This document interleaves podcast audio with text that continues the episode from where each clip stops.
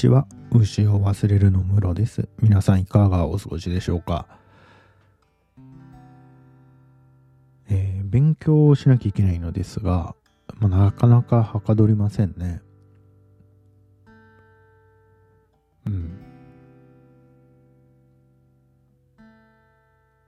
まあやらなければいけないと思うとやらなければいけないと思うとっていうのじゃないな。まあ今まではまあなんだかんだ仕事だったんで、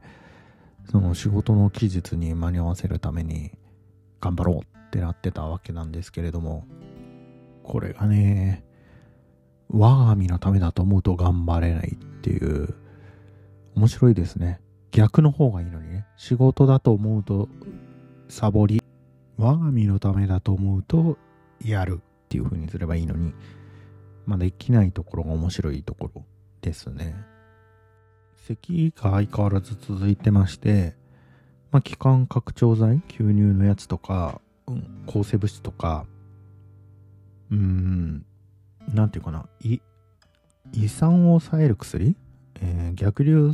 性のやつとかを防ぐために、まあ、胃酸を抑える薬とか、まあ、いろいろもらって飲んでるんですけど、うんまあ聞いてるといえば聞いてるかもしれないし、聞いてないといえば聞いてないみたいな感じですね。なかなか咳が止まりません。うんであと首が痛くてですね、でずっと首のストレッチとか、まあ、腰のストレッチとかしてるんですけど、この首が痛い時に咳が続くと片頭痛になっちゃうんですよね。で、一旦片頭痛になるともう本当何にもできないみたいな感じになっちゃうから、まあそれも僕の生産性を奪ってるみたいなところあるんですけど、まああのー、ね、まあ、要は怠け者っていうことですね。最近ジョー・ブラックによろしくを見たんですよ。ジョー・ブラックをよろしくって昔見たとき、昔何回か見たんですけど、完全になんていうのかな、ある意味でのこのうーん恋愛バカ映画みたいな感じだと思ってたんですよね。けど見直してみるとめちゃめちゃいい映画だなと思って、やっぱ特にアンソニー・ホプキンスがいいし、えー、なんていうんですかね、そのブラッド・ピットがその死神を演じている時と、その死神に体を乗っ取られちゃう方のあの人何なのかな、弁護士かなんかなんですかね、その青年の役をしている時のこの演じ分けっていうか、このその違いみたいなのがすごくちゃんとしてて、なるほどなーって思いました。あと、なんていうのかな、人間一人一人の描き方が、まあ、あのかなり偶話的ではあるんですけれども、その偶話的である中で、あの、非常に、ほん、なんていうのかな、そうだなーと思うみたいな、そういうもんだよなーって思ったりしましたね。まあ、話のあらすじを言うと、えー、なんていうかな、メディア王みたいな感じの大富豪になっている新聞社なのかなのオーナー社長のアンソニー・ホプキンスが心臓病で死にかけるんだけど、死神がやってきて死神に人生の喜びを教える代わりに、人生の喜びだっけな、人間の生活かな、まあ、どっちかを教えるために、まあ、取引をして、でえー、アンソニー・ホプキンスはあの寿命を延ばしてもらい、死神は青年として人間界に行くと。でその死神のなんていうかな、後見人みたいなアンソニー・ホプキンスはなると。でアンソニー・ホプキンスは姉妹の親で、あの一人はあの医者になったばっかりのレジデントの妹で、であとお姉ちゃんの方がちょっと何やってるのか分かんないんだけど、えーと、なんかちょっと年が離れてる感じなんですよね。でお姉ちゃんの旦那さんはアンソニー・ホプキンスの会社の重役で、でその妹の方の彼氏もその次期社長みたいな感じの若手のすごいホープの重役なんですよ。で、まあそういう過程にジョー・ブラックがブラッド・ピットがまあ死神としてやってくると。で、ただこのジョー・ブラックが死神としてやってくる前に、その妹娘とそのブラッド・ピット、死神に体を乗っ取られる前のブラッド・ピットはダイナーで一回会っちゃってて、すごい意気投合しちゃうんですよ。で、なんていうのかな、妹娘役はあのクレア・フォーラーニっていう女優さんが演じられてるんですけど、このね、もうね、ダイナーで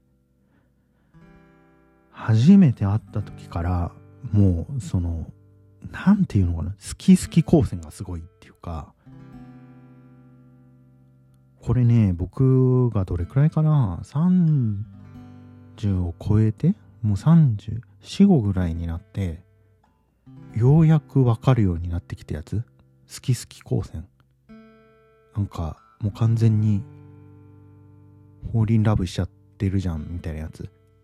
で、昔見た時はそれが分かんなかったってことだから、